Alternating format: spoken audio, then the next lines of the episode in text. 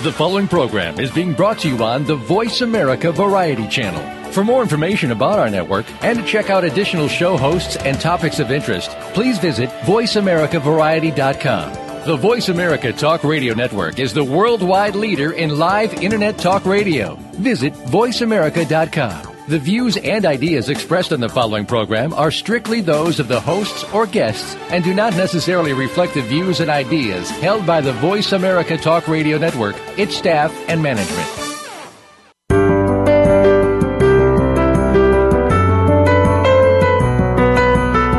Did you know that relaxation is all in your mind? That's right. By applying various techniques of mindfulness, you can practice relaxation anywhere and anytime whether it's at home, work, or at play. Welcome to Come Back to Your Senses Radio with host Leah Brenda Smith. Our program is all about recovering your common sense. If you'd like to call into our program today, use our toll free number 1 866 472 5788. That's 1 866 472 5788. If you'd rather send an email, the address is leah at comebacktoyoursenses.com. Now, here's health and wellness specialist Leah Brenda Smith. Hello and welcome. I am your host, Leah Brenda Smith, and thanks for tuning in to Come Back to Your Senses Radio on Voice America Variety. Today, the show is all about the brain rules and some different rules that have been put together to help us to understand how our brain functions. But before I get into that, you know, just on a personal note, I wanted to let you know that I'm going to be taking a hiatus from doing the weekly live show. Now, I'm not going anywhere, and my host page for Come Back to Your Senses Radio will still be there on Voice America Variety, and you'll still have access 24 7 to the 90 some archive shows that are posted there. But for this season, the last live show will be on November 14th. And then just to give you a sense of what I'm up to for the remainder of the year, I'm going to be taking some time to finish my metaphysical ministry studies and also um, to continue working on an outline for a, um, a book that I'm considering writing on the divine lineage of Reiki. And um, which may lead to some other writing projects as well. And then in the new year, I'm going to open up my schedule for um, classes and private sessions uh, for well-being coaching. So spiritual coaching and coaching focused specifically on your well-being.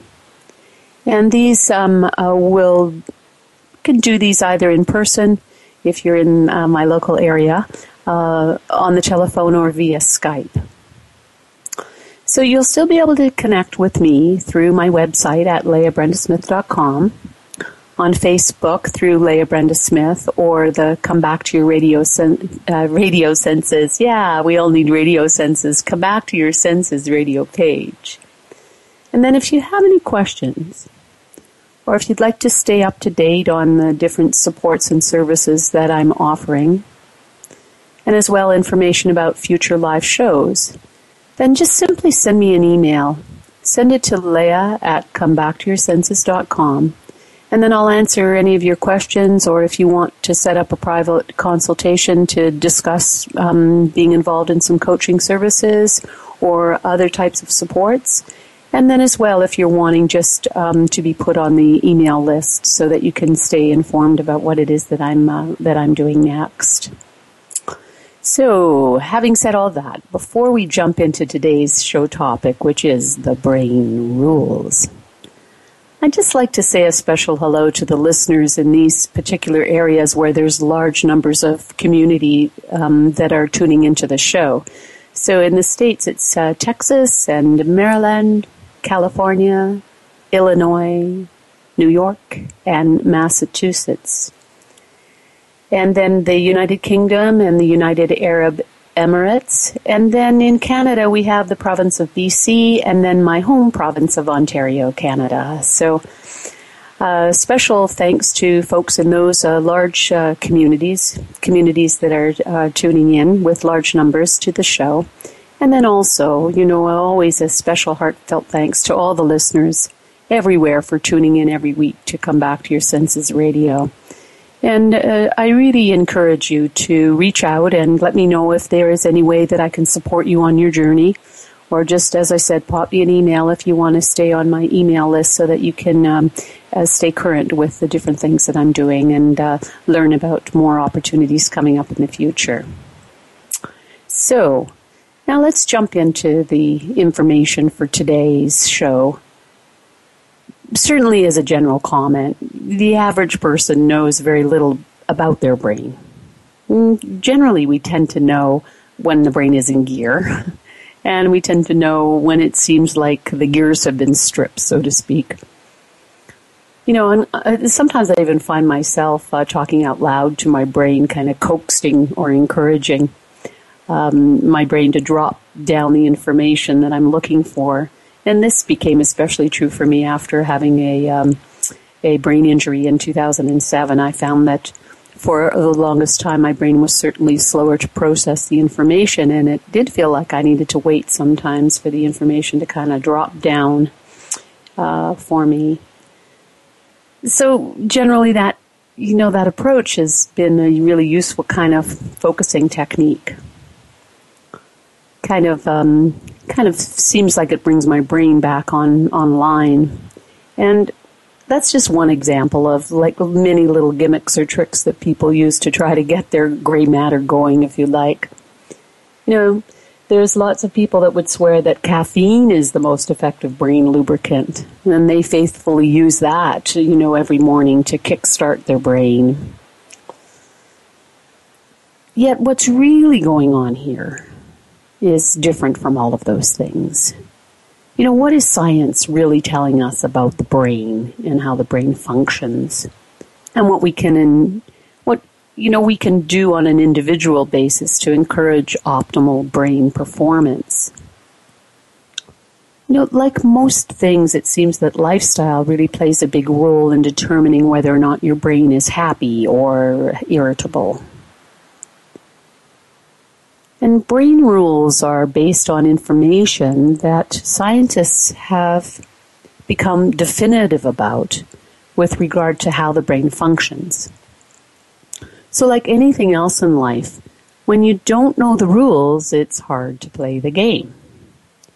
Yet, when we have clear information about habits that support optimal brain health and function, then it's much easier to make wise choices that will support not only optimal health of the brain day to day, but will also contribute to longevity of having healthy brain function. So both those things are really of primary importance. And then in his book, Brain Rules, the subtitle is 12 Principles for Surviving and Thriving at Work, Home, and School. And the author of that book is a molecular biologist, Dr. John Medina. And in his book, he shares really valuable information that could influence the way you teach your children, the way you approach work, and really the way you kind of relate to, to life. And each of the chapters in his book present one of 12 science based rules about the brain.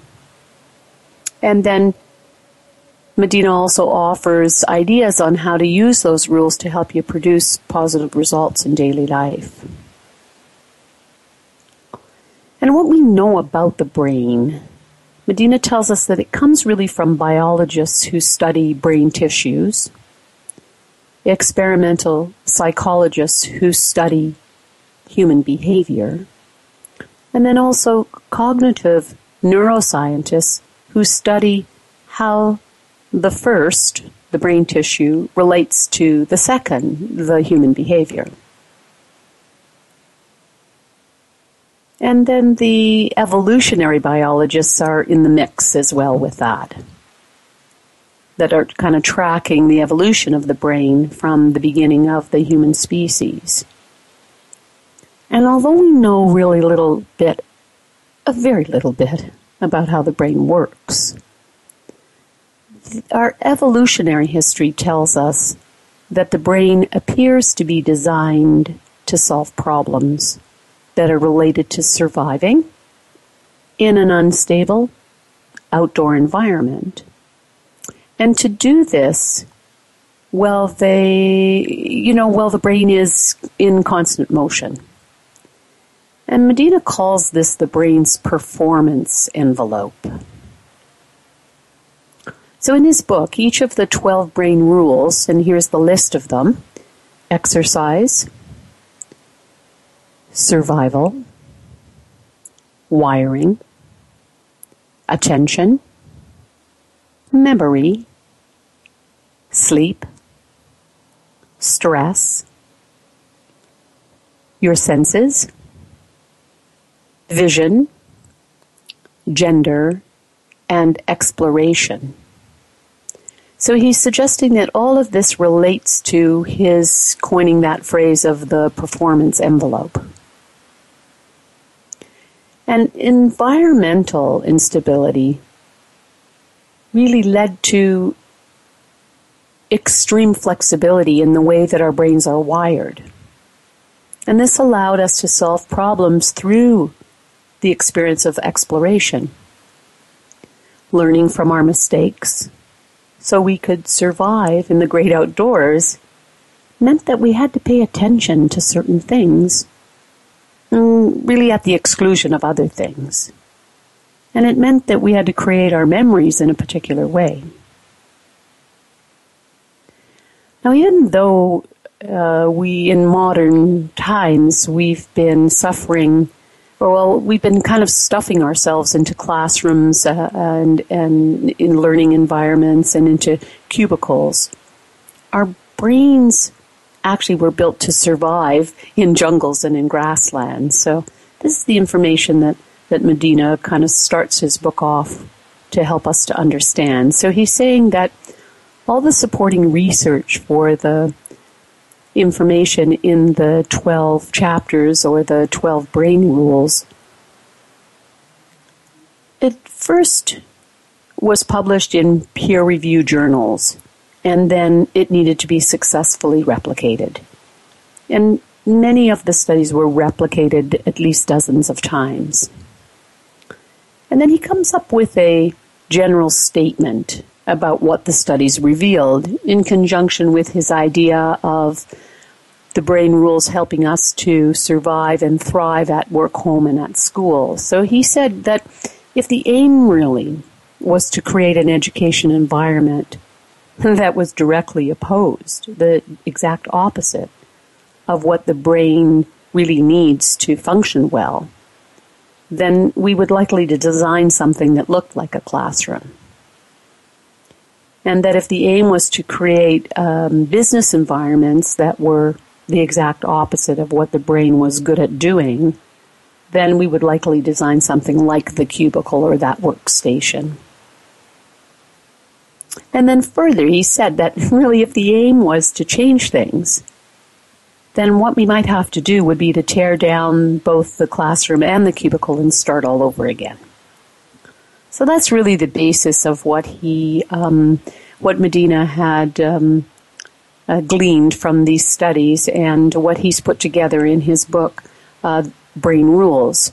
So what we're going to do now is go through these 12 brain rules and um, and give you that information in a way that you can relate it to your daily life and your own circumstances and give you some insight into things that you can do, slight changes in perception, in perspective, in lifestyle, in our habits that can really encourage optimal brain function and longevity. Longevity with a healthy brain, not just um, uh, adding years to your life, but adding years of healthy brain functioning to your life. So the the first rule, and as I, I mentioned, all of this information really comes from Medina's uh, book, uh, Brain Rules: Twelve Principles for Surviving and Thriving at Work, Home, and at School. So the first rule is that exercise boosts brain power. And he makes reference to the idea that really our brains were built for walking. You know, you think of in in uh, if we go back in history, he would suggest that maybe the brains were really, if you think of it in terms of brain function, that our brains are really walking like 12 miles a day in terms of what the brain is doing in terms of brain function. And that in order to improve your thinking skills, that you need to move. So we all know that exercise gets your blood pumping. And the goodness for the brain is that it infuses your brain. It creates a beautiful chain reaction of bringing your brain glucose. It brings you brain glucose for energy. And then the oxygen in the blood soaks up any toxic electrons that are left over as the brain sloughs off the electrons. So movement also stimulates the protein that keeps your brain neurons connected and happy. And the studies show that aerobic exercise just twice a week has the potential of cutting your risk of dementia in half. That's really good news. So if you think of it, the human brain really evolved from the time that human beings lived in the jungle and they spent the day in constant movement. And then given this evolutionary pattern, one could easily hypothesize that the best environment for processing information would include an environment that's in motion. We need to suggest that the best business meetings would have employees walking at about maybe 1.8 miles per hour. So keeping things in motion and how healthy that is for the brain. There was a study that was done uh, with two elderly populations that led very different lifestyles. So one group was very sedentary and the other group was very active. And when the two groups were tested, the cognitive scores from the group that was regularly active were overwhelmingly higher. And then from these studies, they deduced that there's great evidence to support the brain rule that exercise positively affects executive function, spatial tasks, reaction time, and quantitative skills, so measuring skills. But then to further test the theory of exercise improving brain function, the researchers took things a step further to determine if this sedentary population became active, would their cognitive scores increase? And it seemed that the key is aerobic exercise. So after four months, they noticed that after four months of this sedentary group, um, being involved with aerobic exercise, that their executive functions vastly improved, and that the reaction times and memory scores also improved. So, really, there are two main factors for improved cognition with regular aerobic exercise. So, the one idea is that exercise increases the oxygen flow into the brain which reduces the brain bound free radicals.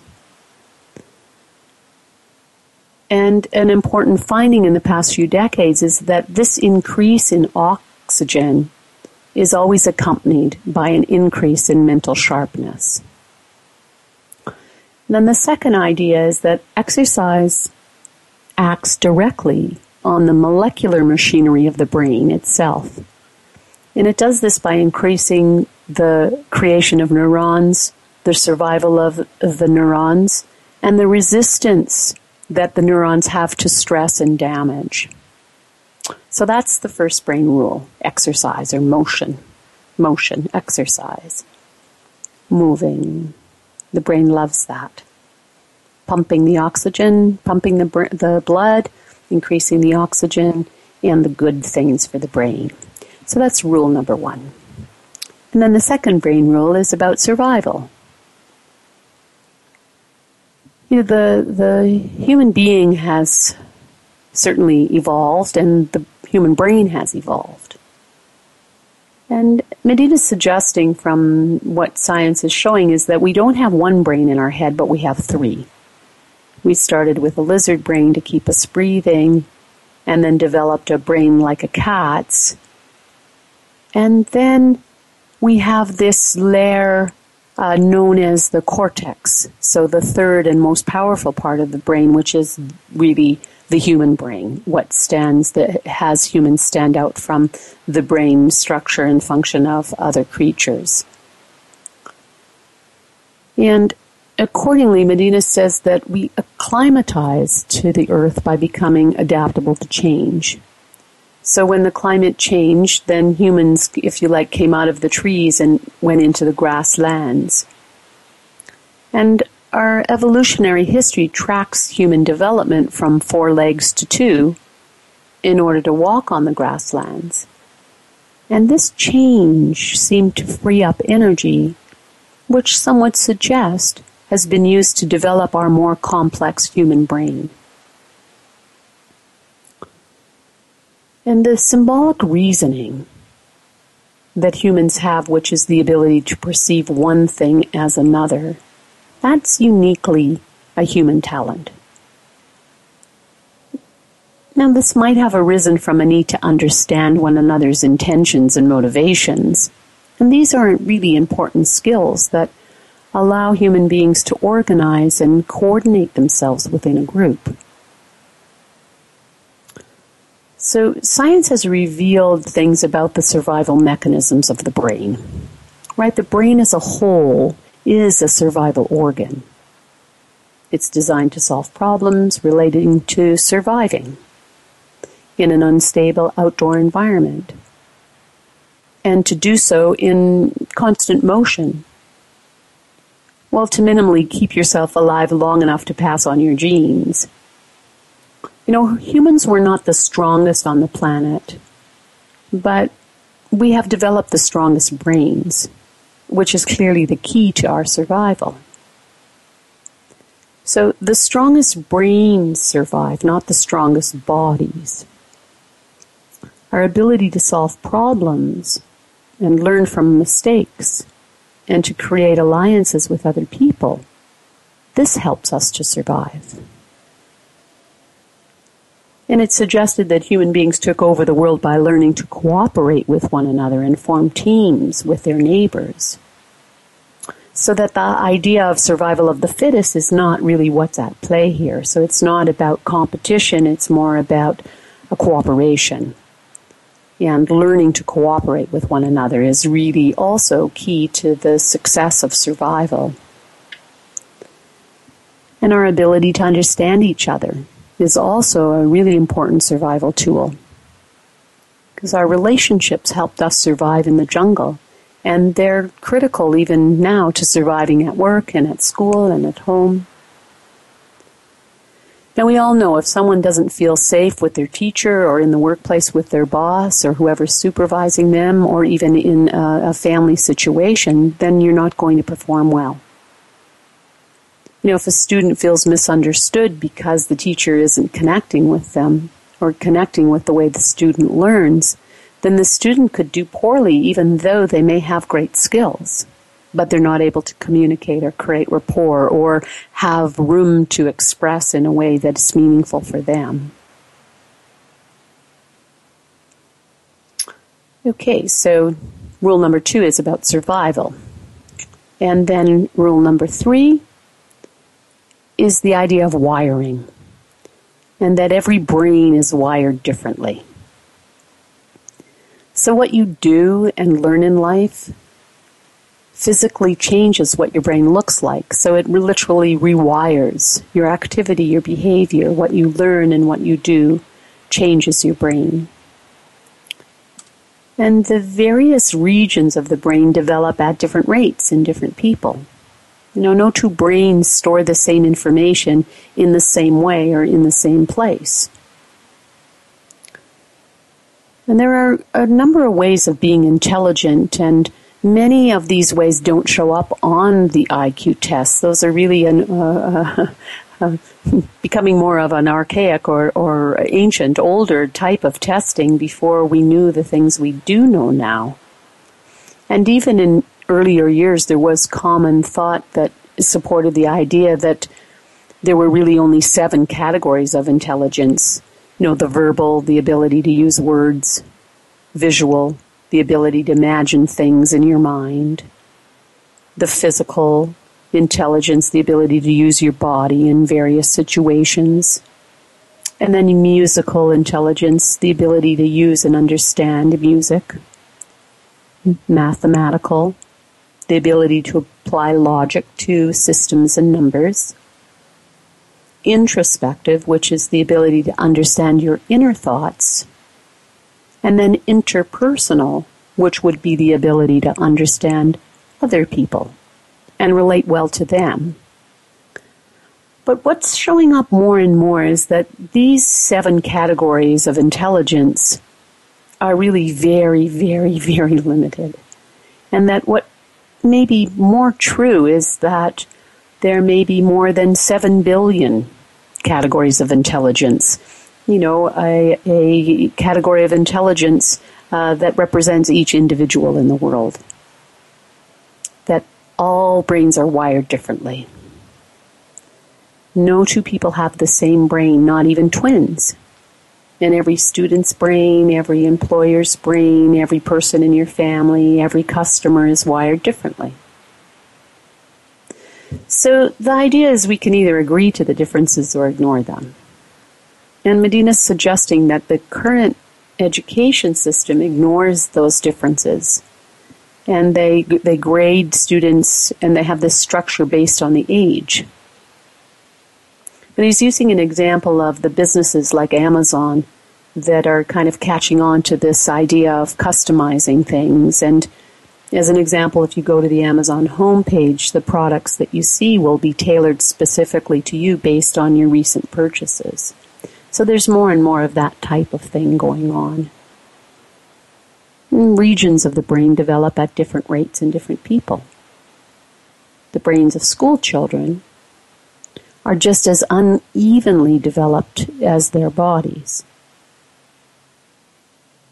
And again, he's suggesting that for the most part, current school system ignores the fact that every brain is wired differently and wrongly assumes that every brain is the same and that people will learn the same and achieve the same in the same amount of time. and, you know, we all hear stories of you know, uh, a child that's either reading at a grade level lower than um, his expected range or her expected range given their age and grade that they're in. And then we also hear stories and situations of of students that are achieving at a much higher level. Um, high school uh, students uh, being able to score and excel in uh, university tests, as an example. So this kind of shows what it is that we're speaking about here in rule number three, which is about how every brain is wired differently. And then number four is the attention. Rule number four for the brain is about attention that, hmm, guess what? We all know people don't pay attention to boring things. And uh, even within that, you know, what's boring to one person is not boring to somebody else. But you know, the brain's attention, if you like, uh, spotlight can focus on only one thing at a time. So this might suggest that multitasking may be actually a myth. That it's not really multi, it's not really happening at the same time, it's more happening sequentially. But as a general comment, we tend to be better at seeing patterns and then at abstracting meaning of an event rather than recording the details. And emotional arousal, so when there's some kind of personal connection to something, that that helps the brain learn. It's also suggested that an audience will tune out after about 10 minutes. But if you keep grabbing them back by telling them narratives or creating things that are rich in emotion, that, that helps them to pay attention. And we know that we pay attention.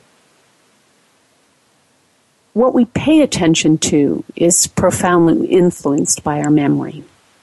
So previous experience will often predict what we're going to focus on. And then our culture, the information from our culture also influences us. But whether you're at school or, or in a business context, these differences can greatly affect how um, someone receives or perceives any given presentation. generally we pay attention to things like emotions and threats and sex, and this would be true regardless of who you are, because the brain pays a great deal of attention to these types of issues, right? It's interested in, like, can I eat it? Or will it eat me? Can I mate with it? Or will it mate with me? Or have I seen this before? That these are just sort of automatic things in the brain that the brain looks for. So the new science is pointing more in the direction of saying that the brain is not capable of multitasking. We can talk and breathe. But when it comes to higher level tasks that we're generating, we just can't do it at the same time. So driving while talking on a cell phone is like driving drunk. The brain is a sequential processor. And large fractions of a second are consumed every time the brain switches tasks. So this is why cell phone talkers are a half a second slower to hit the brakes and get in more car accidents because of the time that it takes for the brain. There is, there is fractions of seconds of time that it takes the brain to switch from one task to another.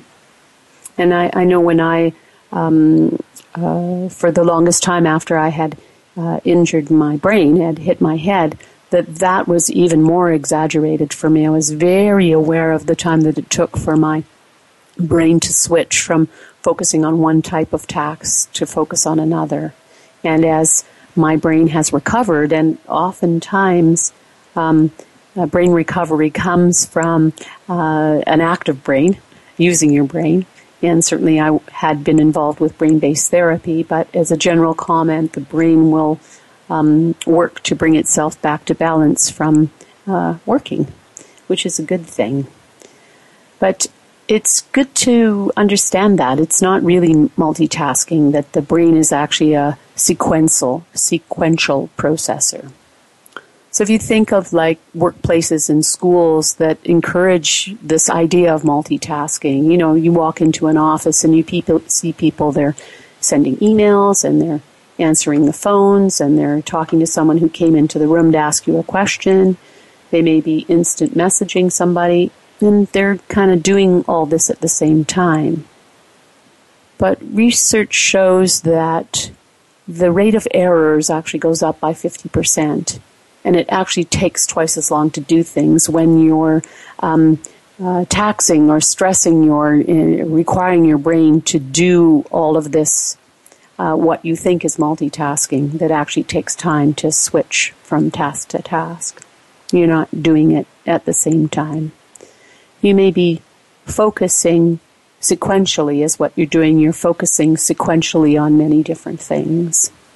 Yeah it's kind of like getting the brain going in one direction and then changing and changing and changing and changing, and it takes time to change. So, the research suggests that when you're always online, you're always distracted. So, the organizations that are always online, uh, there is a level that they're not as productive, and the error rate goes up by 50% when we're trying to do things in that sort of multitasked kind of way. So that is um, brain rule number four, which is about attention. And then rule number five, which is the short term memory. And generally, what we want to do is we want to repeat to remember. Right? The brain's got many different types of memory systems, and one type follows four stages of processing there is encoding information, storing information, retrieving information, and actually forgetting information. So we have this information coming into our brain. It needs to automatically be in, split into fragments that are sent to different regions of the cortex for storage.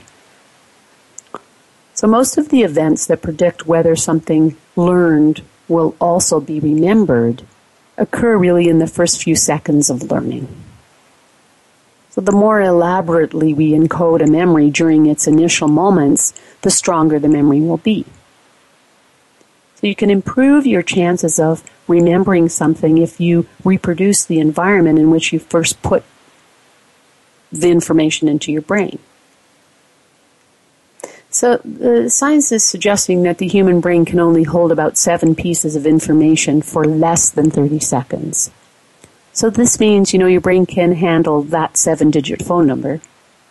But if you want to extend the 30 seconds or extend it even to a few minutes or even an hour or two, then you need to consistently re expose yourself to the information. You know, our memories are so unstable that you have to repeat in order to remember. So, improve your memory by encoding the information, especially during the initial moments. You know, many of us have trouble remembering names, you know, at a party. I'm certainly like that. But if you need to help remember somebody, it might help to repeat internally more information about them. So you meet someone and you say, oh, they're wearing a blue shirt. Oh, my favorite color is blue. Now, it might seem counterintuitive at first, but the studies show that this kind of elaboration on the information will help you it improves your memory. Okay, and then there a study from um, um, Brain Rules in the Classroom. They did a, a partnership with the University of uh, Washington and Seattle, and they uh, tested the brain rule about memory in the classroom of third graders. So they were asked to repeat their multiplication tables in the afternoon. And the classrooms in the study did significantly better than the classrooms that didn't have the repetition. So when they did the overall testing for the grade threes in their multiplication tables, the ones that had repeated in the afternoon did much better and the brain scientists got to, if they could get together with the teachers and do the research, then we would maybe be able to eliminate that need for homework because we could do the learning in school instead of at home by doing the elaborate repetition actually in school. Okay, so that's uh, uh, memory, sort of short term memory is rule number five, and then the long term memory is rule number six. So to remember, we have to repeat. Most memory disappears really within a few minutes, but the memories that survive are really fragile during the initial period and then strengthen over time. So the long-term memories are really um, happen more from a two-way conversation between two parts of the brain, the hippocampus and the cortex. And over time, the hippocampus breaks the connection and the memory becomes long-term memory and is permanently stored then in the cortex, which can take years to happen. So our brains give us only an approximate view of reality because they mix the new knowledge with the past memories and it's all stored together. So the way that you can make your long-term memory more reliable is to incorporate the new information gradually and then repeat it at timed intervals. It takes years really to consolidate a memory, not minutes or hours or days, but years. So what you learn in first grade is not commonly formed until your sophomore year in high school.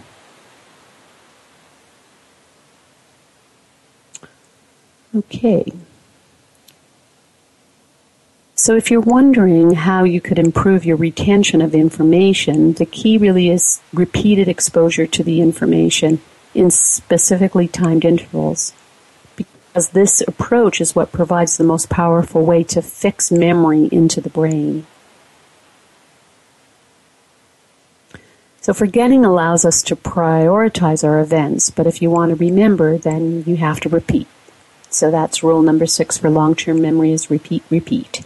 And then rule seven is sleep, sleep well. If you sleep well, you'll think well. If you think about it, the brain is in constant tension between two opposing processes cells in chemistry that try to put you to sleep and cells in chemistry that try to keep you awake. And the neurons of your brain show vigorous rhythmical activity when you're asleep. And so perhaps what's happening is they're replaying what you learned during the day. People vary in how much sleep they need and when they prefer to get it. But the biological drive for an afternoon nap is a universal thing. When we sleep, the brain's not resting at all. It's very active. And we might need that rest in order to learn what it is we're learning. You know, it, it must pay, play a very important part because you think about it, a third of our lives are spent sleeping.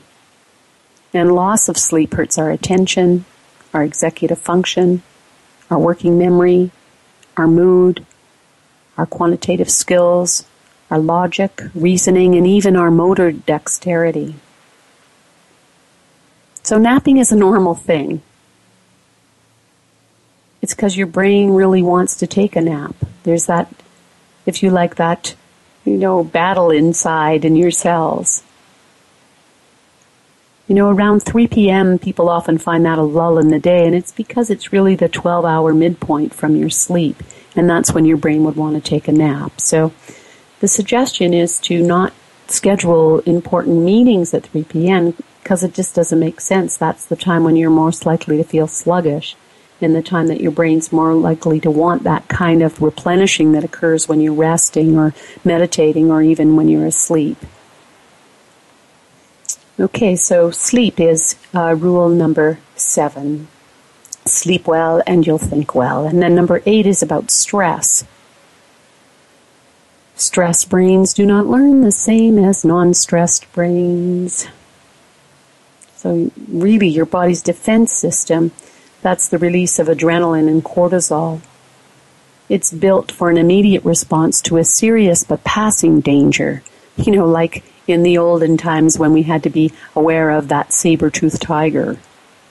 But if you think of chronic stress, such as if there's hostility at home, that can dangerously deregulate your system, deregulate a brain that's built only to deal with short-term stress or short-term responses. So under chronic stress, adrenaline really creates scars in your blood vessels that can cause a heart attack or a stroke and cortisol damages the cells of the hippocampus, really stunting your ability to learn and to remember. So the worst kind of stress really is that feeling that you have no control over a problem, that you're helpless.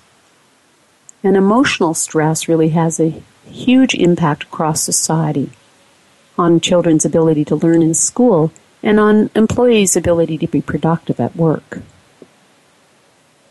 Right? Your brain is built to deal with stress that only lasts about 30 seconds, not for longer stress. Remember that emotional stability of the home is the single greatest predictor of academic success. So if you want your kid to be uh, successful, not just in school, but just to be successful in terms of developing who they are as an individual, to be a positive a person that um, feels confident and can endorse who they are, then it's so essential to create stability, emotional stability in the home.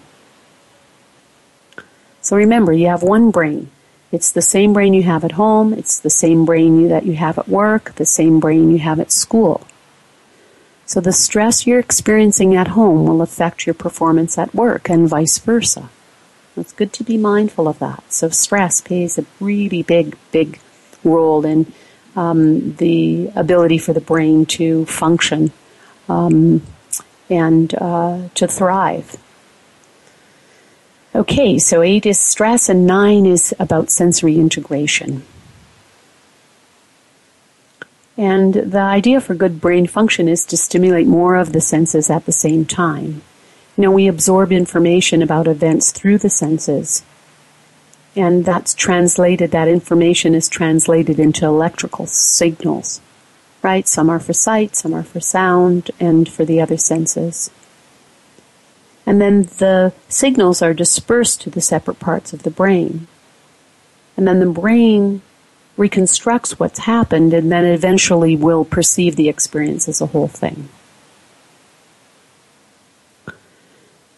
So our senses work together. So it's important to stimulate them together. Our brain really is stimulated by the perceptions of the whole world the sight, sound, taste, smell, touch. It's all like an energetic sensory buffet, if you like. And then we're certainly aware that smell is unusually effective at evoking memory. If you're tested on the details of a movie while you smell, have that smell of popcorn in the air, then the studies show that you'll remember 10 to 50% more of what actually went on in the movie. And that whole idea, you think of smell being important in business. When you walk into Starbucks, the first thing you smell is the coffee. And then there's the learning link, right? People in multisensory environments always do better than those in unsensory environments, or unisensory, not unsensory, but unisensory environments. They have better recall and they have better resolution that lasts longer. And that would be true even over time, that that is the case. And then we have rule number 10. And rule number 10 suggests that really vision um, is the master. it trumps all the other senses. It's the dominant sense. It takes up half of our brain resources. So what we see and what our brain tells us we see, it's not 100% accurate.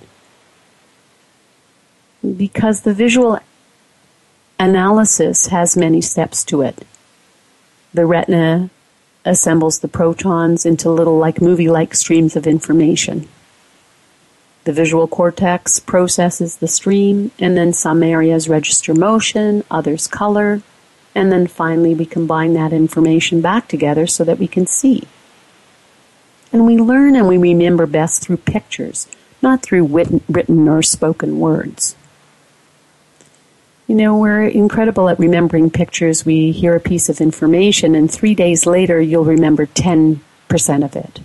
But if you add a picture, study says that you'll remember up to 65% of it. That's quite a difference. That's a 55% increase just by adding a picture. And then pictures are certainly better than just the text.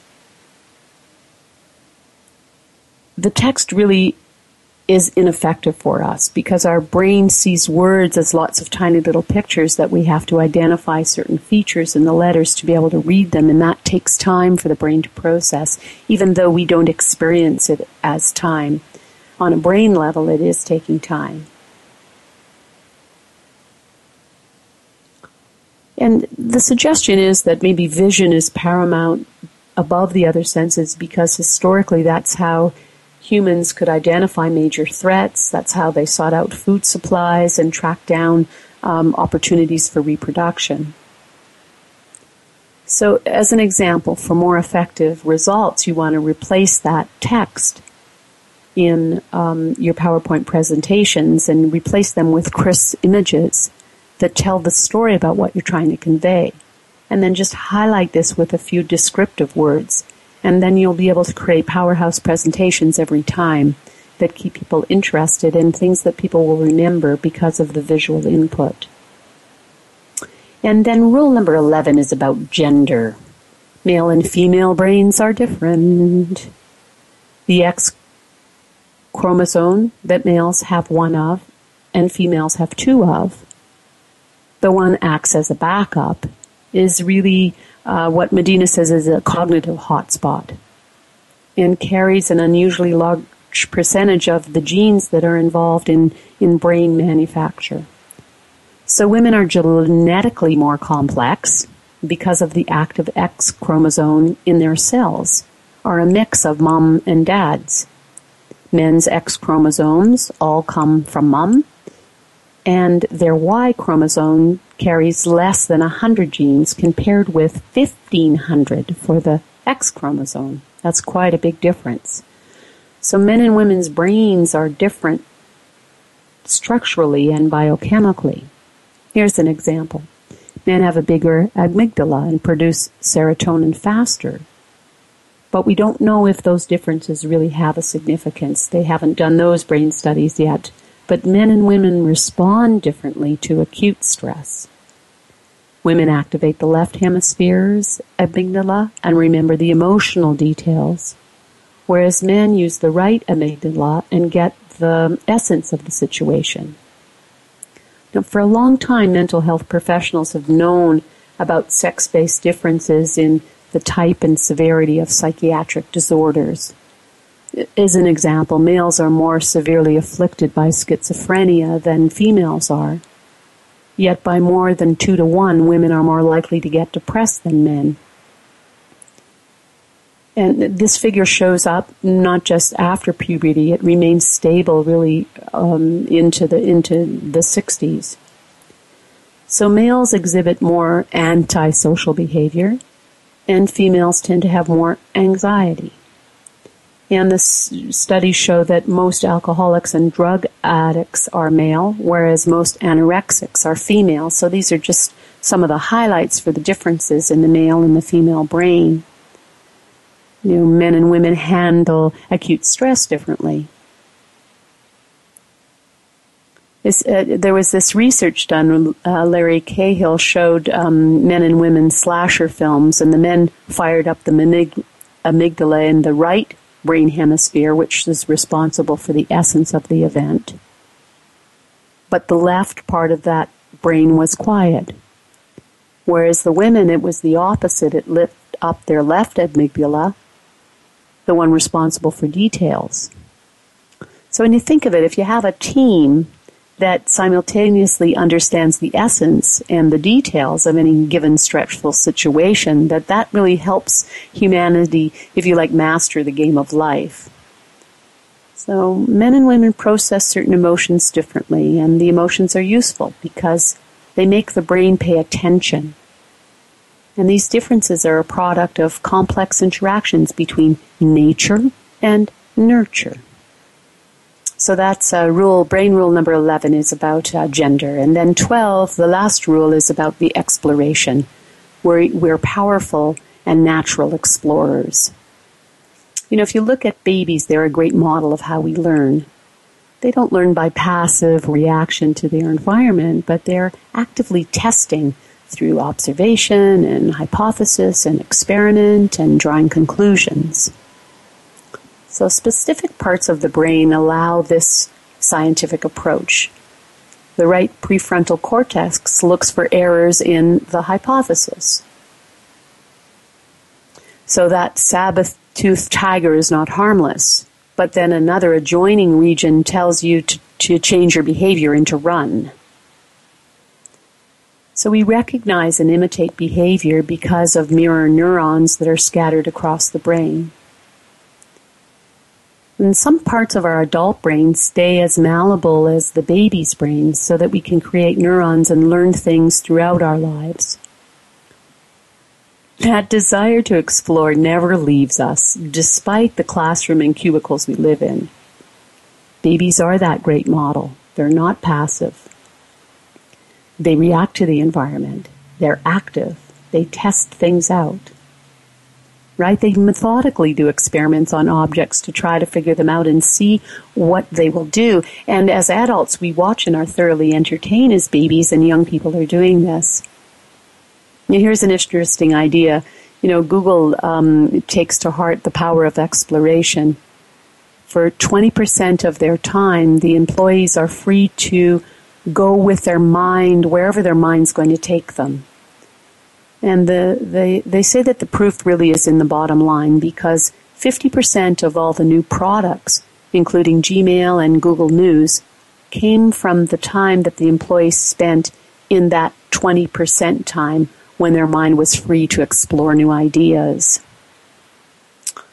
So that is uh, brain rule number 12, which is has to do with exploration. And you know, that whole idea that we never stop learning, that that's part of how the brain is built to keep going and keep going. Isn't that wonderful?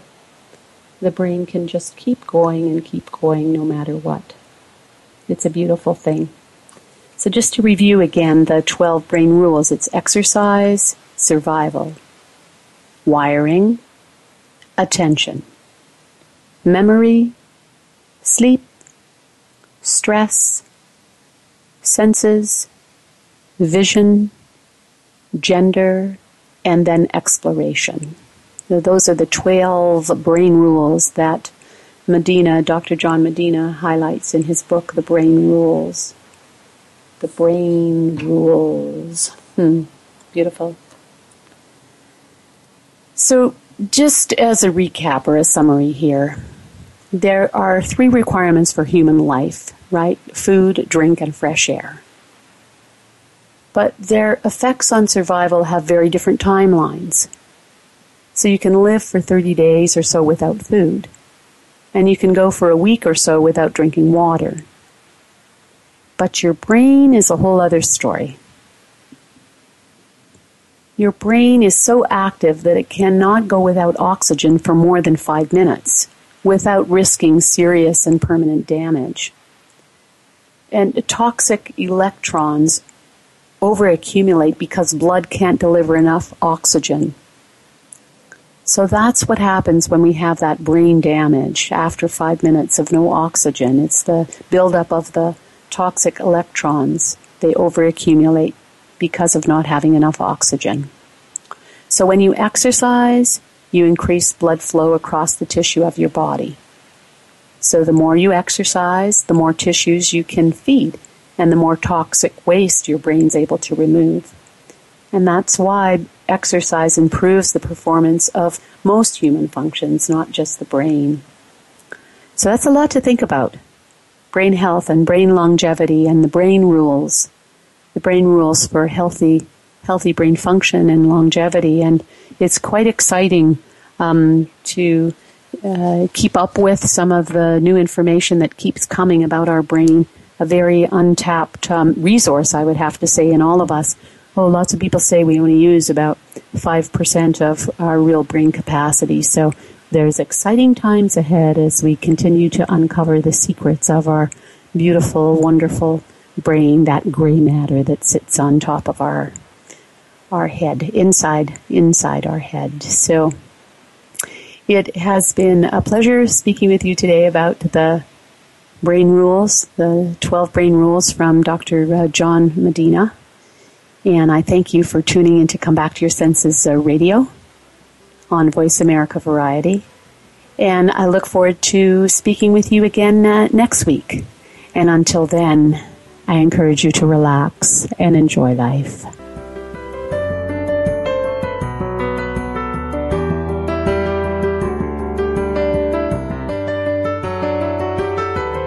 Hope you've enjoyed our program today and perhaps have found some new techniques that you can apply to your daily life. Thank you for tuning in to Come Back to Your Senses Radio. Please join Leah Brenda Smith again next Thursday at 1 p.m. Pacific Time, 4 p.m. Eastern Time on the Voice America Variety Channel. We'll see you next week.